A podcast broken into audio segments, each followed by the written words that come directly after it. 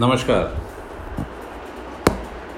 एनिपेसेंट lodge of theosophical society Raipur Chhattisgarh में हम सभी थियोसॉफिस्ट ब्रदर्स एवं सिस्टर का हार्दिक स्वागत है।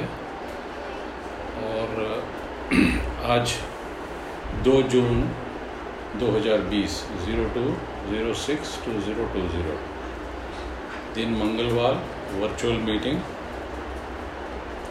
थ्रू स्काइप, जिसमें कि हमने पहले एफर्मेशन, फिर मेडिटेशन और अब हम एक सब्जेक्ट ले रहे हैं कृष्ण सुमिरन।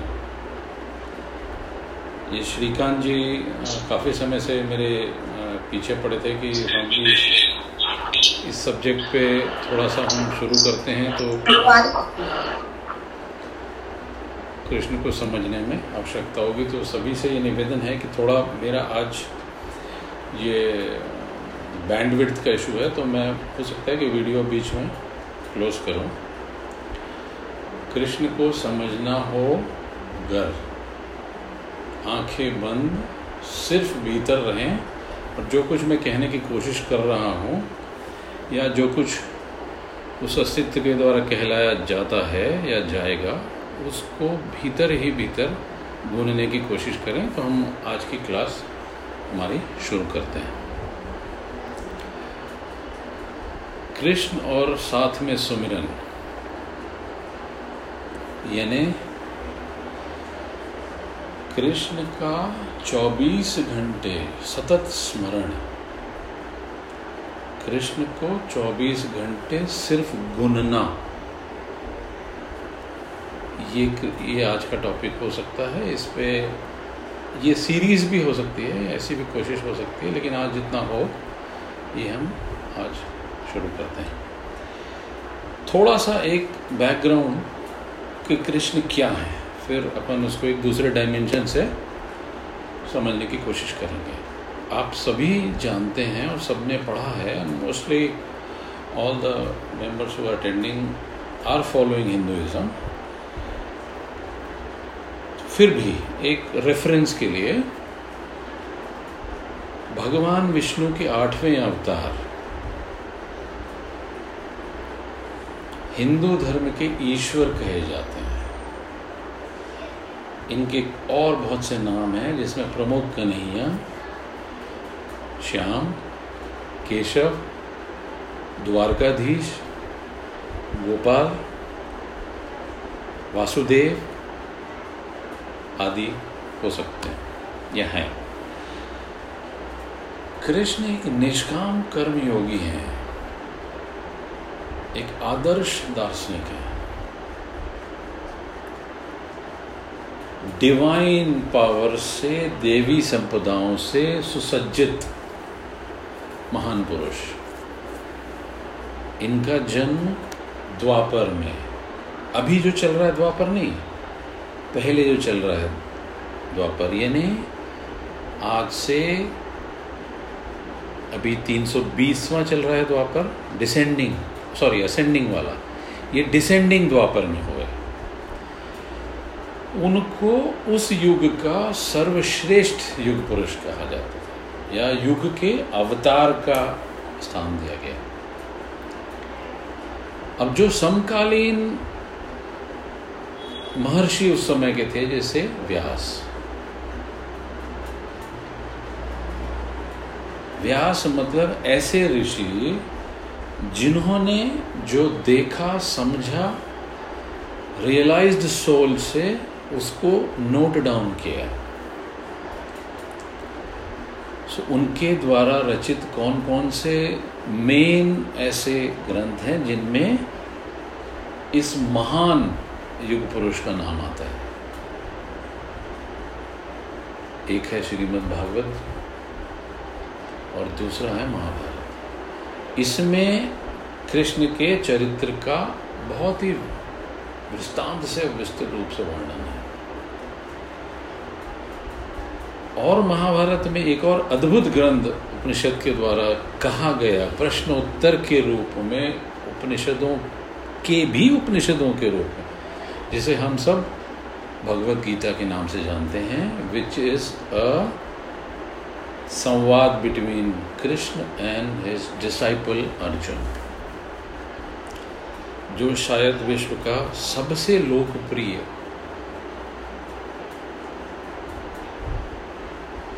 ग्रंथ है।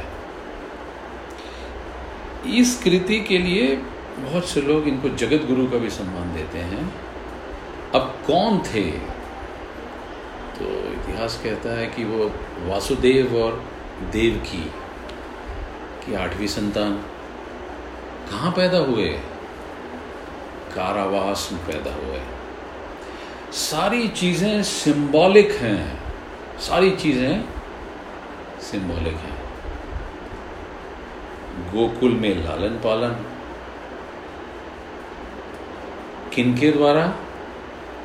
यशोदा और नंद के द्वारा, जो कि उनके पालक माता पिता थे, नॉट द ओरिजिनल वन।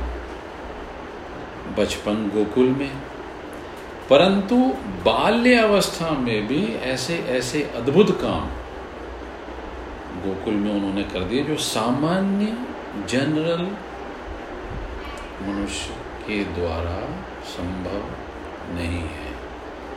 प्रमुख कौन से हैं? कंस का वध, सौराष्ट्र में, गुजरात में जो लोग गए हों वहाँ द्वारका नाम की एक जगह है। अब तो आर्कियोलॉजिकली भी और ओशनोलॉजी भी ये फाइंड आउट कर पाई है कि वो द्वारका जो ओरिजिनल जो नगरी थी वो समुद्र के भीतर चली गई, लेकिन एरिया वही है। वहाँ स्थापना की, वहाँ अपना राज बसाया, पांडवों की मदद की, ठीक है, विभिन्न आपत्तियों विपत्तियों में उनकी रक्षा की। और क्या, महाभारत में अर्जुन के सारथी के रूप में अपनी भूमिका निभाई। भगवद गीता का ज्ञान, विच इज अ सटल ज्ञान, which is a transmission from Krishna to Arjun, may be in a minute और टू, सूत्रों के रूप में ट्रांसमिट किया, जो उनके काल की सर्वश्रेष्ठ रचना मानी जाती है। As a human being, as a अवतार in human being, he lived around 124 years. उनके अवतार की समाप्ति के बाद परीक्षित के, राजा परीक्षित जो हैं, उनका कालखंड आता है। हमने जो कैवल्य दर्शन ली थी उसमें हमने युगों की जो गणना की थी वो गड़बड़ परीक्षित के बाद हुई। तो आप ख्याल करिएगा वो वाला पीरियड द्वापर का, फिर परीक्षित, और उसके बाद जो कली का सिर्फ 1200 साल का पीरियड है, वहाँ कैलकुलेशन हमने मिस्टेक की। सो हम ये कहने लगे कि ये 4,32,000 ईयर्स है। अब राजा जो परीक्षित हैं वो अभिमन्यु और उत्तरा के पुत्र और अर्जुन के पौत्र। इस समय से वो वाला कलयुग जो डिसेंडिंग था वो शुरू हुआ। सो वो 1200, असेंडिंग का 1200, then the Dwapar which is now. अगर देवनागरी में कहें तो कृष्ण, संस्कृत में कहें तो कृष्णा, तमिल में कहें तो कृष्णा, या कन्नड़ में भी Krishna, KRSNA। So across the whole प्रायद्वीप of India, not only in this area but throughout the world, जहाँ जहाँ तक हिंदुइज्म की चीज़ें गई वहाँ वहाँ तक कृष्ण का हमको पदचिन्ह देखने को मिलते हैं। अब इनके संबंध स्वयं भगवान परमात्मन विष्णु के अवतार, इस संबंध में कहा जाता है। इनकी अगर आप बॉडी देखो तो इनके अस्त्र शस्त्र में एक ही चीज दिखाई देती है जो कि सुदर्शन चक्र के रूप में विराजमान है। बैटलफील्ड में कुरुक्षेत्र, जीवन साथी में बहुत सारी हैं, रुक्मिणी, सत्यभामा, जामवंती, कालिंदी, भद्रा, नजिंती, अनेक। एक नाम राधा का भी आता है। राधा हम बीच में बाद में डिस्कस करेंगे कि ये राधा क्या है, ठीक है। अब इनके फैमिली में कौन कौन? सो बलराम जो इनके बड़े ब्रदर और सुभद्रा जो इनकी सिस्टर,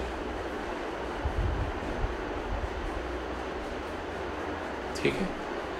शास्त्रों में, पुराण में देखते हैं हम इनको, हरिवंश पुराण में देखते हैं, विष्णु पुराण में देखते हैं, भगवत गीता में देखते हैं, गीत गोविंद में भी दिखाई देता है। कब हुआ जन्म? अष्टमी के दिन। कौन सी अष्टमी? जो ग्रेगोरियन कैलेंडर में शायद सितंबर के पहले या अगस्त के माह में आती है। कौन सा पर्व है जो इनसे रिलेटेड है? होली। होली जो कि रंगों का पर्व, जो कि सारी द्वेष वैमनस्य को मिटा के मिलने का पर्व, जो कि प्रेम का पर्व,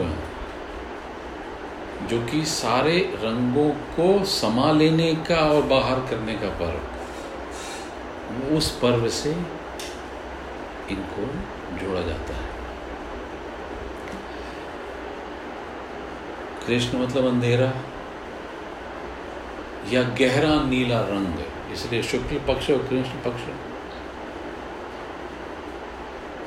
अब अंधकार जो है उसका संबंध तो ढलते चंद्रमा के साथ होता है, सो कृष्ण पक्ष। एक मीनिंग और है कृष्ण का, वो ये मीनिंग ये कहता है कि जो खींच लेता हो अपनी ओर, जो अत्यंत ही सम्मोहक और अति आकर्षक रूप से दिखाई दे।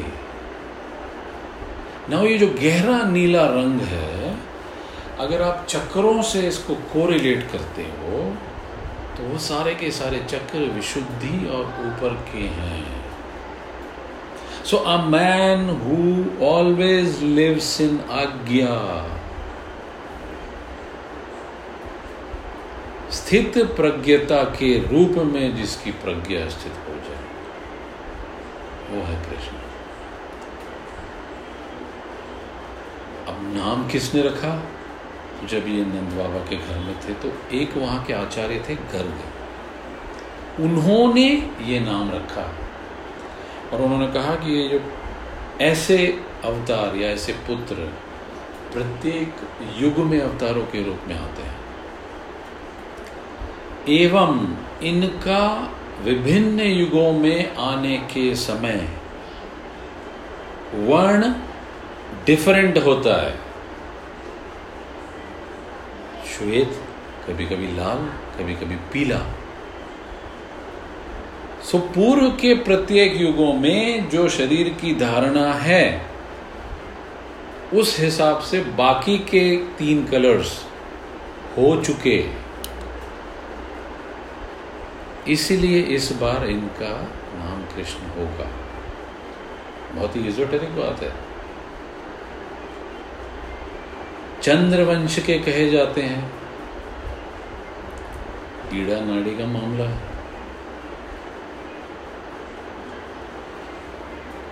वसुदेव जो कि क्षत्रिय थे इसलिए उनका नाम वसुदेव, वासुदेव है।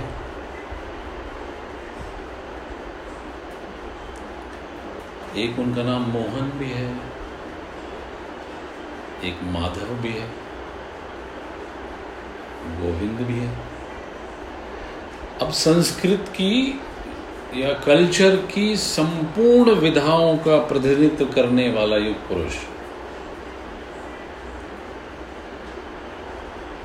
इनके शिलालेख प्राचीन में, मध्य युग में, सुदूर पूर्व, दक्षिण पूर्व एशिया, विभिन्न प्राकृतिक रंगों में चित्रित मिल जाते हैं। और वो जो शिलालेख मिलते हैं या कुछ जो स्क्रिप्चर्स मिलते हैं, जो पेंटिंग्स मिलती हैं, सारी की सारी जाम्बूल या जामुन के रंग के हैं या वॉयलेट कलर के हैं. Again that same contact with the upper chakras. अब मजे की बात है कि जो मोर पंख हैं या मुकुट हैं वो भी वही हैं, वो भी सतरंगी कलर हैं. मोर पंख की ब्यूटी ये है कि आप जैसा डायरेक्शन में डालोगे उस डायरेक्शन का कलर उसमें रिफ्लेक्ट होकर आ जाता है. साथ में एक अद्भुत बांसुरी, बांसुरी जो बांस की पोंगरी है, बांसुरी जो एब्सोल्युटली नल एंड वॉइड है, बांसुरी जो कि खालीपन है, बांसुरी जो कि आकाश तत्व है, बांसुरी जो कि आपके ही मुख का, होठों का एक्सटेंशन है.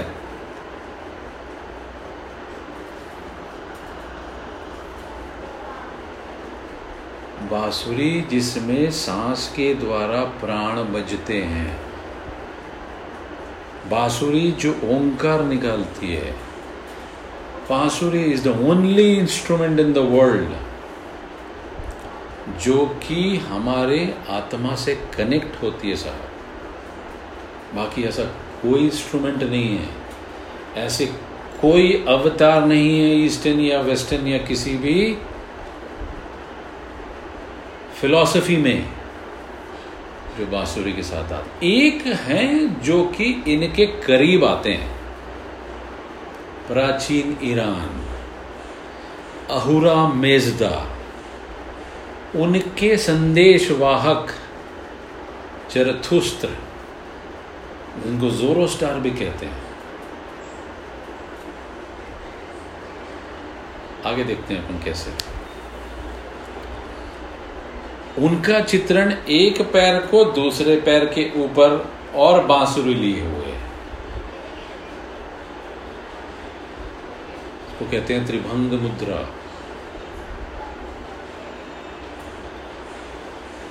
साथ में गाय या बछड़ा. What is cow? थियोसॉफी कहती है एनिमल से मनुष्य का जब ट्रांसफॉर्मेशन हुआ साहब, तो आत्मा के रूप में उस वृहद पुंज का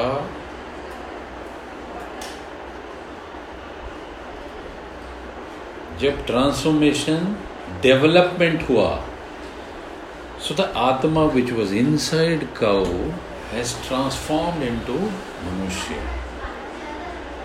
सो प्रकृति के साथ समन्वय एंड प्रकृति के साथ सबसे उच्चतर स्तर का एनिमल जो कि करीब करीब मनुष्य है.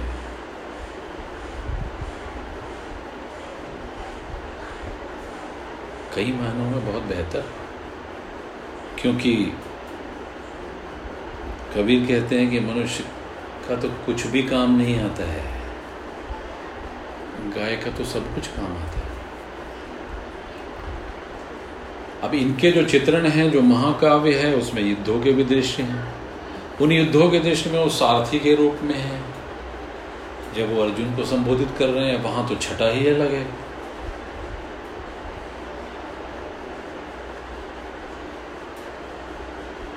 बहुत सारे लोकप्रिय जो चित्रण हैं उनमें वो पथ प्रदर्शक का काम करते हुए दिखाई देते हैं, तो कहीं दूरदृष्टा के रूप में दिखाई देते हैं, तो कहीं रथ चालक के रूप में दिखाई देते हैं, कहीं वैकल्पिक चित्रों में बालक कृष्णा के रूप में दिखाई देते हैं, रेंगते हुए, नृत्य करते हुए, ग्वाल बावलों के साथ मक्खन चोरी करते हुए, लड्डू गोपाल के रूप में,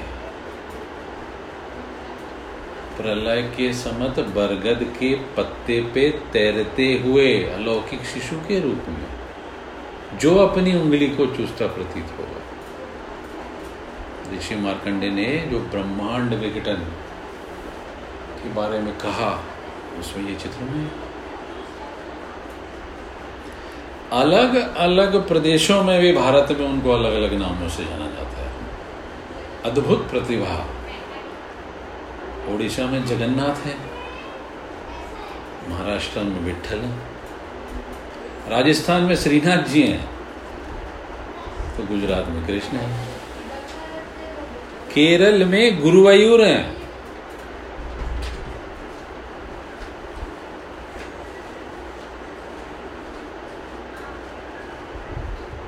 बहुत सारे चित्रणों में उनको राधा के साथ दिखाया जाता है। अब राधा कौन? कृष्ण के दिव्य प्रेम का प्रतीक।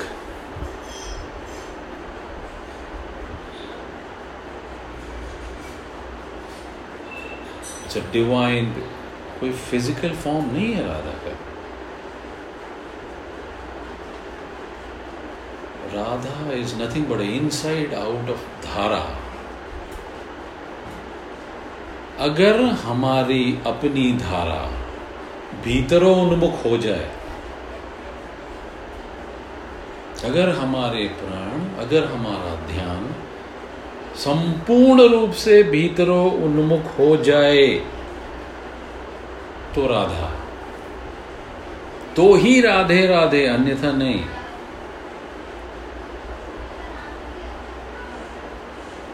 कुरुक्षेत्र के युद्ध में जब अर्जुन को विश्व रूप का दर्शन कराया, अनन्य मुख है, सभी लोग मुखों में जा रहे हैं। वो कहते हैं महाकाल भी मैं हूं।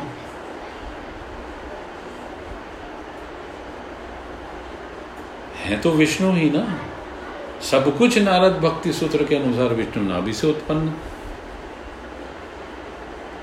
तो महाकाल तो हुए ही। फिर उनके एक मित्र हैं Sudama,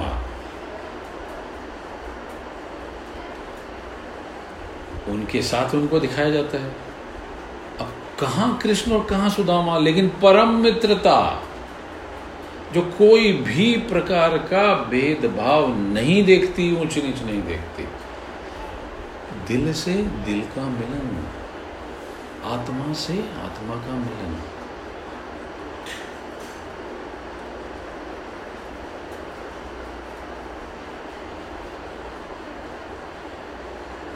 There are certain people who left the Vikas has left, so I am dialing him again. Wait करिएगा साहब 1 मिनट ना।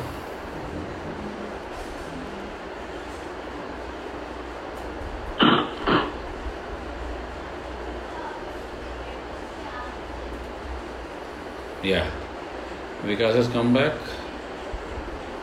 Kishore bhai has not come back. Okay, ठीक है। So, कहाँ थे? सुदामा। आर्किटेक्चरल में भी कृष्ण के चिन्ह और मूर्तियों के चिन्ह और दिशा निर्देश का वर्णन करते हुए हिंदू मंदिर पाए जाते हैं।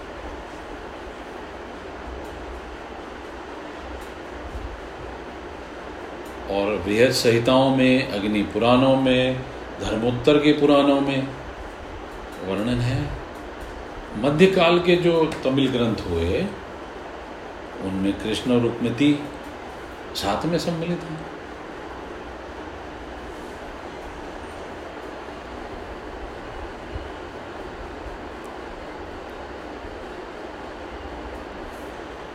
सो भाद्रपद कृष्ण पक्ष अष्टमी तिथि रोहिणी नक्षत्र, 4 चीजें याद रख लीजिएगा। रात्रि के 12 बजे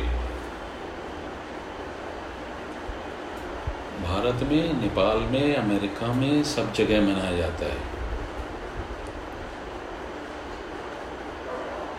कारावास में जन्म लिया, हम सब कारावास में जन्म लेते हैं, लेकिन अवतार के रूप में आने के बाद कैसे हम अपने सारे कारावासों को तोड़कर स्थित प्रज्ञता में पहुंच सकते हैं, ये उन्होंने हमें सिखाया।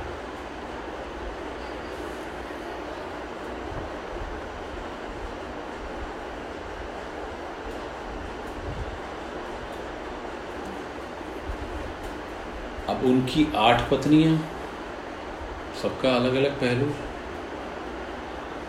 अनेक गोपियां, प्रत्येक के लिए कृष्ण पूर्ण श्रद्धेय। कभी कभी रोहिणी, स्वामिनी जी, रुक्मिणी, ऐसे अनेक नामों से जाना जाता है। उनकी जितनी पत्नियां हैं और उनकी जो प्रेमिका है राधा, उनको हिंदू परंपरा के अनुसार विष्णु की जो, Vishnu means the three energy में द मेन एनर्जी, उनकी देवी लक्ष्मी जो अर्धांगिनी है उनके अवतार के रूप में माना जाता है और अभिव्यक्ति भी उसी हिसाब से उसकी हुई है। अब श्रीमद् भगवद गीता सबसे अधिक महत्वपूर्ण, रामायण से भी ज़्यादा। क्यों?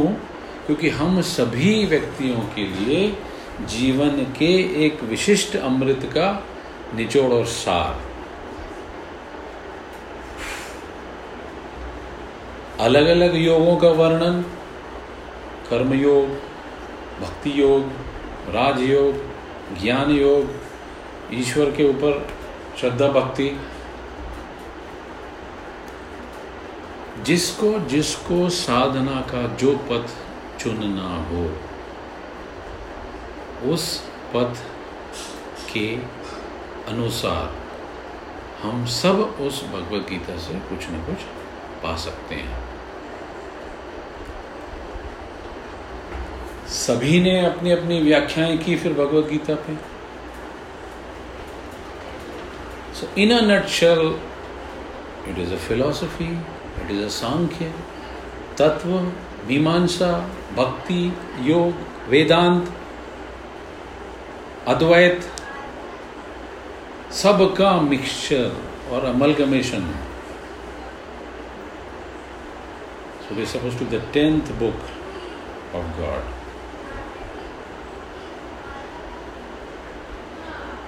कौन कहता है? वेस्टर्न के फिलोसोफर्स। अब जो कृष्ण की पूजा वाला हिस्सा है वो वैष्णववाद कहा जाता है, जो कि हमारे धर्म की एक परंपरा भी है। कृष्ण को पूर्ण अवतार की संज्ञा दी गई है, ब्राह्म को नहीं।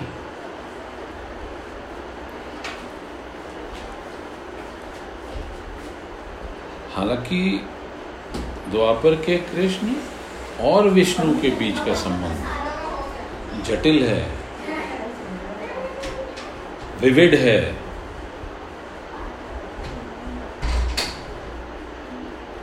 लेकिन कभी कभी हम उनको एक स्वतंत्र देवता और सर्वोच्च के रूप में भी मानते हैं। कृष्ण होना हमारे व्यक्तित्व की सर्वोच्च एवं परम स्थिति है। वैष्णव परंपराएं कहती हैं ये 8वां अवतार है, जबकि गौड़िया वैष्णव, वल्लभ वाले, निम्बार्क वाले, ये कृष्ण को स्वामी भगवान के मूल रूप में या हिंदू धर्म में ब्राह्मण की अवधारणा के रूप में मूल रूप से मानते हैं। जो गीत गोविंद है, जो जयदेव ने लिखी है, महाकवि, सर्वोच्च प्रभु के रूप में उन्होंने कहा, 10 अवतार उनके रूप कहा। जो स्वामीनारायण संप्रदाय, उन्होंने कृष्ण की भगवान के रूप में पूजा की। जो हमारा वृहद कृष्णवाद है वैष्णववाद में, या जो वासुदेव वाला जो काल, उसको वैसुलकी काल भी कहते हैं, उसमें कृष्ण और गोपाल को अद्भुत माना गया है। सो इन अ नटशेल, ये सब प्रकार से हर किसी को चोट पहुंचाने वाले, प्यार देने वाले, जगाने वाले, हिलाने वाले, प्रेम करने वाले अवतारी पुरुष हैं। महाराष्ट्र में ज्ञानेश्वर, नामदेव, एकनाथ, तुकाराम, ये जितने हुए हैं सबने विठोबा की पूजा को प्रोत्साहित किया। कर्नाटक में जो पुरंदरदास और कनकदास हुए हैं, उडुपी, उन्होंने कृष्ण के लिए गीतों का निर्माण किया।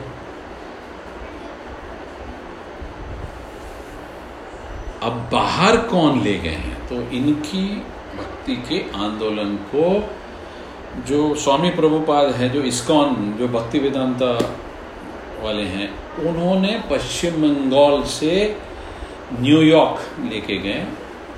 आई थिंक अबाउट शायद 1965-70 के आसपास,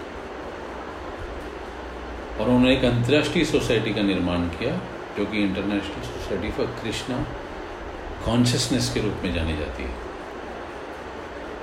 तो अंग्रेजी में, वेस्टर्न वर्ल्ड में कृष्ण को कहना, सुनना, गुनना, थियोसॉफी भी, सीक्रेट डॉक्ट्रिन भी क्लियरली कहती है कि अगला युग पुरुष वेस्टर्न वर्ल्ड से आएगा कृष्ण जैसा। तो जरूरी है वहां के लोगों को भी समझना।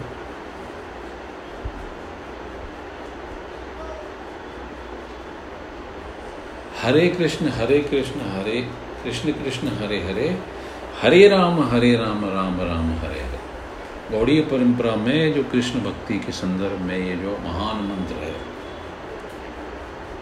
उसको सभी विश्व के लोगों तक पहुंचाने में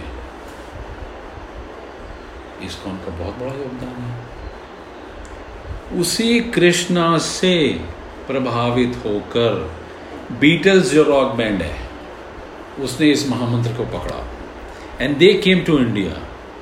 उसी से प्रभावित होकर Steve Jobs also came to India, George Harrison came to India, John Lennon. In early 69-70 जो लंदन में राधा कृष्ण का जो मंदिर है, उनके साथ रिकॉर्डिंग करी हरे कृष्ण मंत्रा। सो उपनिषद के मंत्र ने भक्ति वेदांत और कृष्ण को पश्चिम में इस्कॉन के द्वारा पहुंचाने में और वहाँ अनेक मंदिरों का निर्माण कराने में योगदान किया। साउथ ईस्ट एशिया में अगर आ जाते हैं तो इंडोनेशिया में, जावा में, कहीं कहीं उनका उल्लेख आता है, वियतनाम में, कंबोडिया में वैष्णववाद की प्रतिमाओं का उल्लेख आता है, थाईलैंड में सूर्य के साथ प्रतिमाओं का उल्लेख आता है। कृष्ण और नृत्य, ये दोनों चीजें एक हैं। रासलीला में बांसुरी बजाते हुए, नृत्य करते हुए जो चित्रण है, वो यही दिखाते हैं हमको कि you can be only one with your own self when you are not. Only in case of dancing you are no mind. If you are no mind you are only heart, and if you are only heart you are very near to Krishna.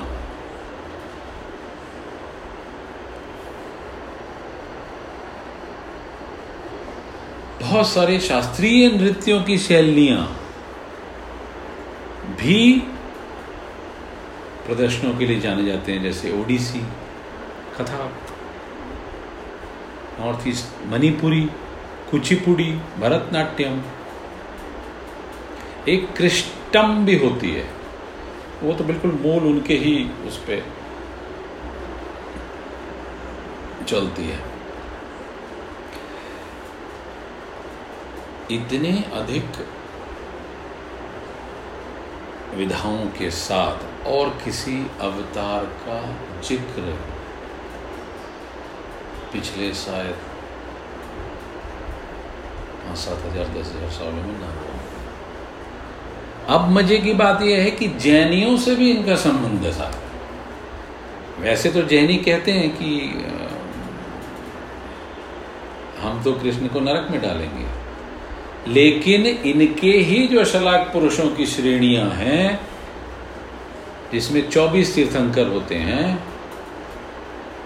उसमें से अगर आप detailed वे में Jainism में जाएंगे तो एक समीकरण में कृष्ण को वासुदेव के रूप में, बलराम को बलदेव के रूप में, और जरासंध को जिसका कि वध कृष्ण ने किया था, एंटी वासुदेव, प्रति वासुदेव के रूप में दिखाते हैं। उनका जो चक्रीय पैटर्न है जैन सिस्टम का, उसमें प्रत्येक युग में जो बिग ब्रदर होता है वो वासुदेव के रूप में जन्म, जिसका नाम बलदेव रखा जाता है, क्योंकि जैन धर्म का मूल केंद्रीय विचार अहिंसा के सिद्धांत का है। तो खलनायक कौन है? प्रति वासुदेव, जिसका काम नष्ट करना है। तो बचाने का काम किसका? वासुदेव कृष्ण का, जो कि अहिंसा के सिद्धांत को प्रतिपादित भी करते हैं।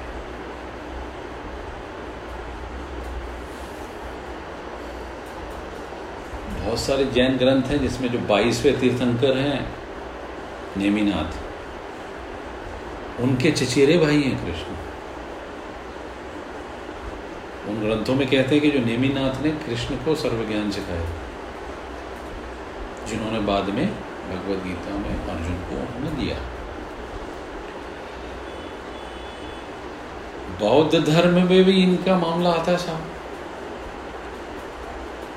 एक इनका विदुर पंडित जातक करके एक किताब बौद्ध धर्म में होती है, जिसमें संस्कृत मथुरा ऐसी जगह का उल्लेख है, जिसमें इन शब्दों का उल्लेख है। घट जातक करके इनकी वो है, जिसमें देवभग अर्थात देवकी, उपसागरा मीन्स वासुदेव, गोवर्धन यानी गोवर्धन, बलदेव बलराम, और केशव KESAV यानी कृष्ण का उल्लेख आता है। सिख धर्म भी कहता है कि जो गुरु गोविंद सिंह है,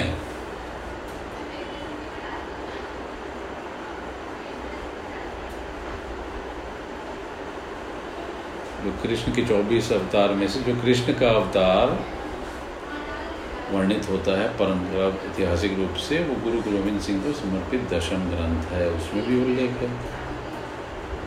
अब जो बहाई होते हैं, बहाई उस पंथ में भी ईश्वर के अवतार के रूप में इनका मानवता को परिपक्वता की ओर ले जाने हेतु बहुत से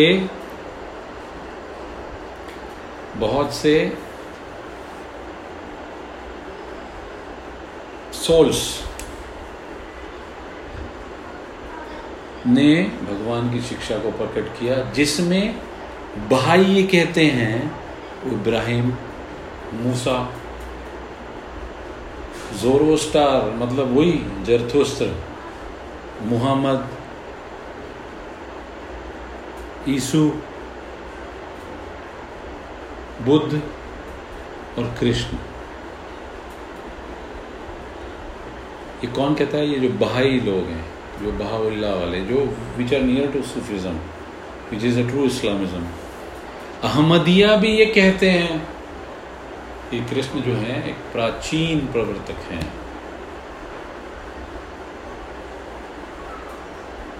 Ahmadiyya means those Muslims who says ki peace is the only religion, unlike Sunni and Shias, जो धरती पर ट्रू रिलीजन को, नैतिकता को वापस पुनर्स्थापित करने के लिए आते हैं। तो ये तो थोड़ा बहुत कृष्ण के बारे में हुआ। अब थोड़ा सा हम ओशो की दृष्टि, in the light of Osho, क्या कहते हैं कृष्ण के लिए, वो हम चलते हैं। 7:03 हो गए हैं, अगर लेट होते होंगे तो मुझे रोक दीजिएगा, फिर अपन बाद में कभी और करेंगे। सारे माइक अनम्यूट हैं, सॉरी म्यूट हैं, अनम्यूट करके आप बोल सकते हैं। ऐसी कौन सी विशेषताएं हैं कृष्ण के व्यक्तित्व की जो हमें रुचती हैं बातें हैं। अनूठे व्यक्तित्व के धनी हुए तो अतीत में, लेकिन हैं भविष्य के। हम सब अभी एट प्रेजेंट इस योग्य नहीं हो पाए हैं कि हम कृष्ण के समसामयिक बन सकें। हमारी समझ से बहुत परे ऐसे हैं कृष्ण। कारण क्या है? क्योंकि धर्म की परम गहराइयों, परम ऊंचाइयों, परम गहराइयों, परम ऊंचाइयों को छूने वाले कृष्ण गंभीर नहीं है, रोते हुए नहीं है। साधारणतः संत रोते हुए दिखाई देते हैं, हारे हुए, थके हुए, भागे हुए, जिंदगी से उदास। कृष्ण अकेले नाचते हुए व्यक्तित्व हैं, हंसते, गुनगुनाते, गीत गाते। पास्ट का पूरा रिलीजन दुखवादी है एक्सेप्ट कृष्ण। अतीत का पूरा धर्म आंसुओं से भरा, उदासिता से भरा। जैसे हंसता हुआ धर्म मर गया, जैसे पुराना ईश्वर, जैसे हम ईश्वर समझते हैं, हमारी धारणा जो है वह मर गई। जीसस तो हंसते नहीं हैं, बुद्ध तो हंसते नहीं हैं, महावीर तो हंसते नहीं हैं। What does it mean? It means they are life negative.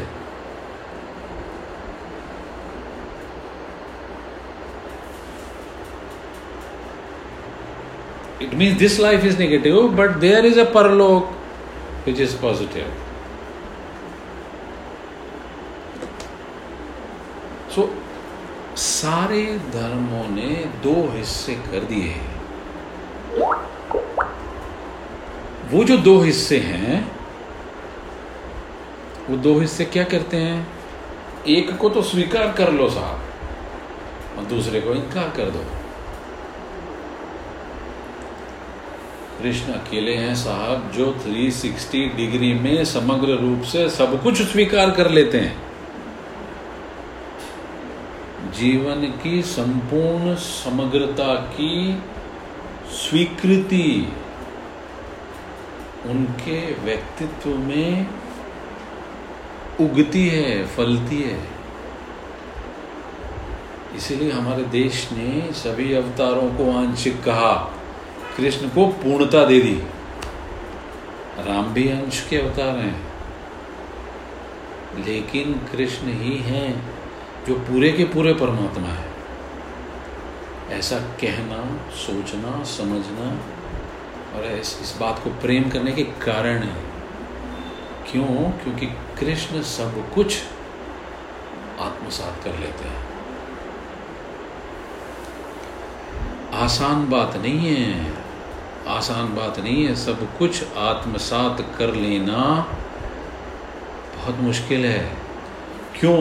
क्योंकि हम तोड़कर जीते हैं, द्वंद्व में जीते हैं। शरीर को इनकार कर देते हैं, आत्मा को स्वीकार कर लेते हैं। आत्मा और शरीर को लड़ा देते हैं, परलोक को स्वीकार कर देते हैं, इहलोक को इनकार कर देते हैं। अब नेचुरली अगर आप शरीर को इनकार करोगे तो जीवन तो उदास होगा ही, क्योंकि सारे रस स्रोत, सारा जीवन, स्वास्थ्य, संगीत, संवेदनाएं, खुशबुएं जीवन से आती हैं। तो जो रिलीजन शरीर को अस्वीकार करेगा वो रक्तता से शून्य हो जाएगा, लाली खो जाएगी, सूखे पत्ते के समान हो जाएगी। इसलिए उस धर्म की मान्यता जिसमें ये पीतवर्णता गहरी बैठेगी, ज़्यादा समय रहने वाला नहीं है ऐसा religion. So what is the first teaching of Krishna? The first teaching is totality. एक नहीं, सब आयाम सच है. दूसरा कौन? जरथुस्त्र, बिल्कुल वैसा ही प्राचीन ईरान में अहुरा मेजदा का संदेशवाहक पारसी धर्म, जो कि ईरान में धीरे धीरे खत्म हो गया. कुछ चंद बचे हुए लोग आज भारतवर्ष में उस धर्म को बचाए हुए. अग्नि उनका सिंबल, टेम्पल ऑफ फायर. हंसते खाते जीते लोग, क्योंकि उनका जरथुस्त्र भी कृष्ण है. उनकी बाबत कहा जाता है कि वो हंसते हुए पैदा हुए थे. सब बच्चे रोते हुए पैदा होते हैं, जरथुस्त्र हंसते हुए पैदा हुए थे. हम तो रोते हुए पैदा हुए हैं, हंसते हुए मरे, तब ही ना अगली बार हंसते हुए जन्मेंगे. अगर हम इस बार रोते हुए पैदा हुए तो समझो पिछली बार रोते हुए मरे थे. यह सूचक है कि हंसती हुई मनुष्यता पैदा ही नहीं हुई है. तो कौन कर सकते हैं? कृष्ण कर सकते हैं. कृष्ण को अंगीकार करें अगर हम, तो हमारा भविष्य है, अन्यथा नहीं है.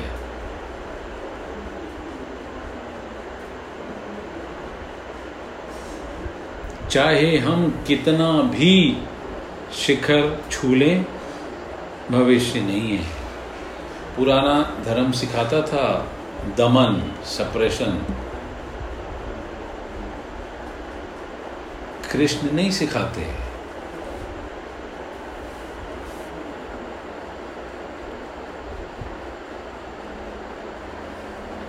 जब सिगमंड फ्रायड करके फिलोसोफर हुआ वेस्ट में, उसने ये कहा कि दमन गलत है.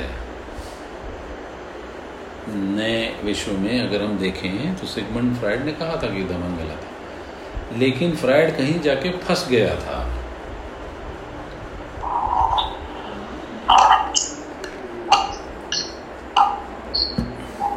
हमेशा किसी भी प्रकार का कोई भी दमन हमको आत्महिंसा में ही डालता है. अगर हम अपने से ही लड़ें तो नष्ट हो जाएंगे.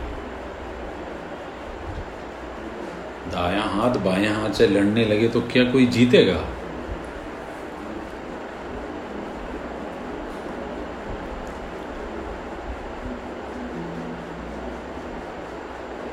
पुरानी मनुष्य जाति के पूरे पूरे इतिहास में कृष्ण अकेले हैं जो दमनवादी नहीं है. जीवन के समस्त रंगों को स्वीकार करते हैं, प्रेम से भागते नहीं हैं. पुरुष होकर स्त्री से नहीं करते पलायन. संपूर्ण परमात्मा को, पार ब्रह्म को अनुभव करते हुए भी युद्ध से भी नहीं भागते हैं. पूरे के पूरे कंपैशन है, पूरे के पूरे प्रेम में है, फिर भी युद्ध लड़ने की सामर्थ्य रखते हैं. ट्रू अहिंसक चित्त हैं, फिर भी हिंसा के सुप्रीम धावानल में उतर जाते हैं.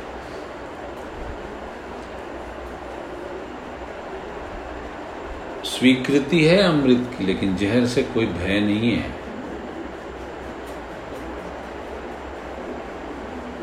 इसलिए कृष्ण भविष्य के लिए सार्थक हैं. हमें ओशो कहते हैं हमेशा कृष्ण का मूल्य निरंतर बढ़ता जाएगा. समय के साथ सभी मूल्य फीके पड़ जाएंगे.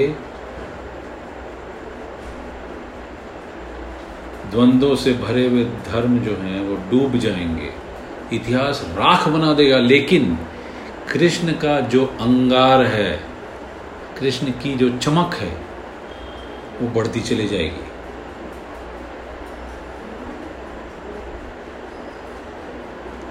युगों से कोरिलेट करो तो द्वापर जैसे जैसे बढ़ेगा, कृष्ण की सार्थकता बढ़नी ही है, क्योंकि द्वापर में bhakti is the most easy path to go.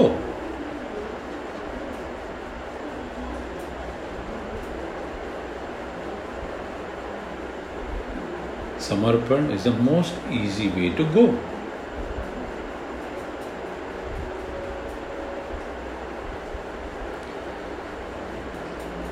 जिन्होंने भी इनको पूजा है, इनकी आराधना की है, उन्होंने भी इनके साथ सही नहीं किया है, वो उनको ब्रांच ब्रांच में तोड़ दिया है, पीस पीस में तोड़ दिया है।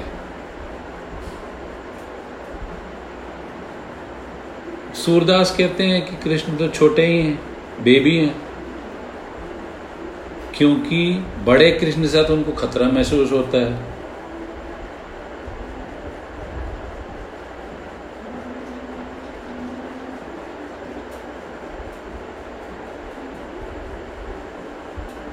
क्योंकि जब युवा कृष्ण जो है वो गांव की स्त्रियों को छेड़ेगा तो सूरदास को बड़ी मुश्किल होने वाली। मुश्किल क्यों होती है? मुश्किल इसीलिए होती है कि हम सिर्फ अपने ही तल में समझने की कोशिश करते हैं। अगर हम 360 पर्सपेक्टिव द्वंद रहित होकर समझने लगे, एक सेकंड में कृष्ण समझ में आ जाते हैं।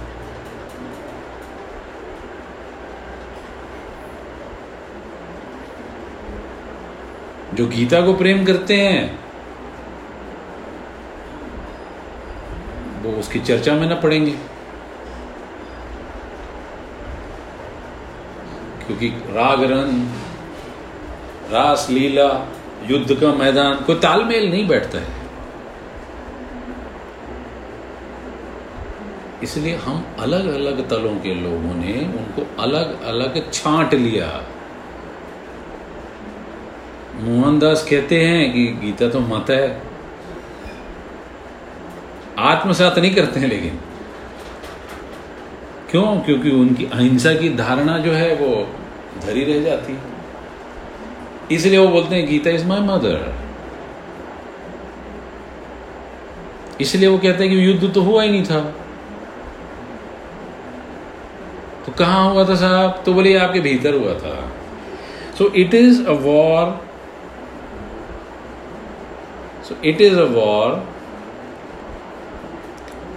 Inside you between good and the bad, good and the evil.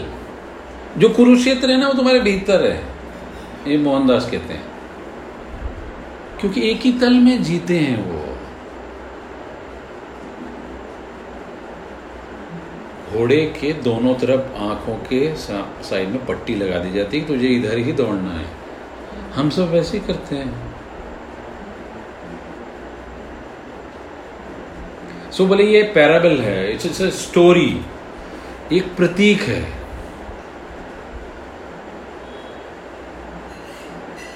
क्यों प्रतीक? उनको ठीक कौन लगता है? उनको ठीक लगता है अर्जुन।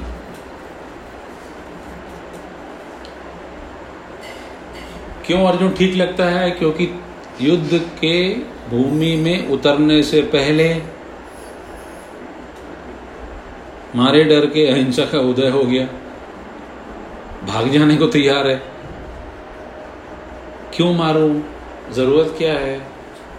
इतनी हिंसा करके क्या पाऊंगा? राज्य मिलेगा तो क्या होगा? इस सबसे अच्छा है भिखारी हो जाऊं, सन्यासी हो जाऊं, भाग जाऊं,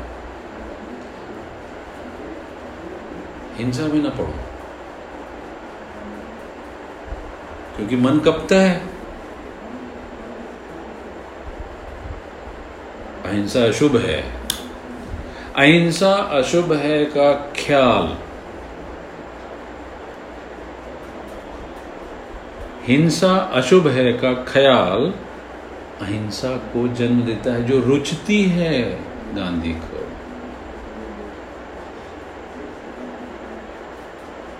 संपूर्ण रूप से तो कृष्ण को पकड़ ही ना सकेंगे, वो लेवल ही नहीं है। कृष्ण समझा रहे हैं कि तू लड़ा, तर्क दे रहे हैं, अनूठा तर्क दे रहे हैं जो कभी नहीं दिया गया, which is in the form of Gita with us. कौन दे सकता है जिसने, जो परम रूप से नॉन वायलेंट हो? कैसे? तो कह ही रही है तुम देह नहीं हो, तू मर नहीं सकता है, तुझे कोई जला नहीं सकता है, जो भीतर है वो कभी मरता नहीं है। तो सोच रहा है कि अगर मैं मार सकूंगा तो तेरी भ्रांति है, डिलेमा में है, अज्ञान में है। क्योंकि मरना मारना फिजिकल बॉडी, भौतिकतावादी उसकी धारणा है, जो जान जाता है उसके लिए तो कुछ मरता है नहीं। ये कौन बोल सकता है? मरना मारना नाटक है, अभिनय है, लीला है। कौन कह सकता है? जो परम अहिंसक हो वही कह सकते हैं ना। सो कृष्ण की लाइफ चारित्रिक नहीं है, जिसको हम चरित्र कहते हैं। हमारा चरित्र नैतिकता है, कृष्ण का चरित्र नैतिकता नहीं है। कृष्ण का ही चरित्र लीला है। राम इज विद द मर्यादा, वो बाहर एक कदम नहीं जाएंगे, मर्यादा पे सब कुछ कुर्बान। कृष्ण में तो मर्यादा का मामला ही नहीं है। संपूर्ण 24 कलाओं वाले अमर्याद, संपूर्ण रूप से स्वतंत्र। स्वामी जी जी, थोड़ा हम लोग वाइंड अप करने की ओर चले क्या? ये तो सुनना चाह रहा था, क्योंकि छोटे नहीं हो रहा है। हाँ? और मैं चाहती हूँ कि इसको हम यहाँ से ही फिर नेक्स्ट में कंटिन्यू करें तो अच्छा होगा। I don't want to miss this. Okay, ठीक है, मैं just 2 minutes and I will conclude. Okay,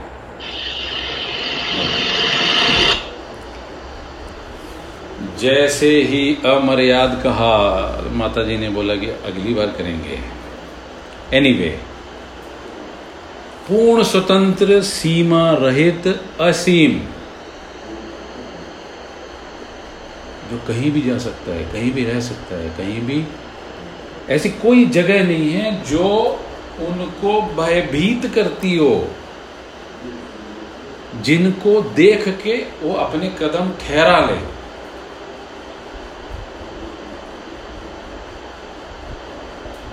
अगर आत्म अनुभव का अंतिम फल मिल जाए तो वो क्या हो सकता है पता है? वो यही हो सकता है जिसको हमारे आम मर्यादा कह रहे हैं। सब कुछ बेमानी, जहां हिंसा और अहिंसा दोनों बेमानी हो जाते हों।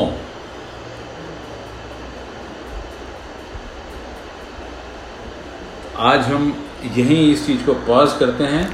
Now I would invite the August gathering to just add something, or otherwise we will just close today's meeting. Thank you.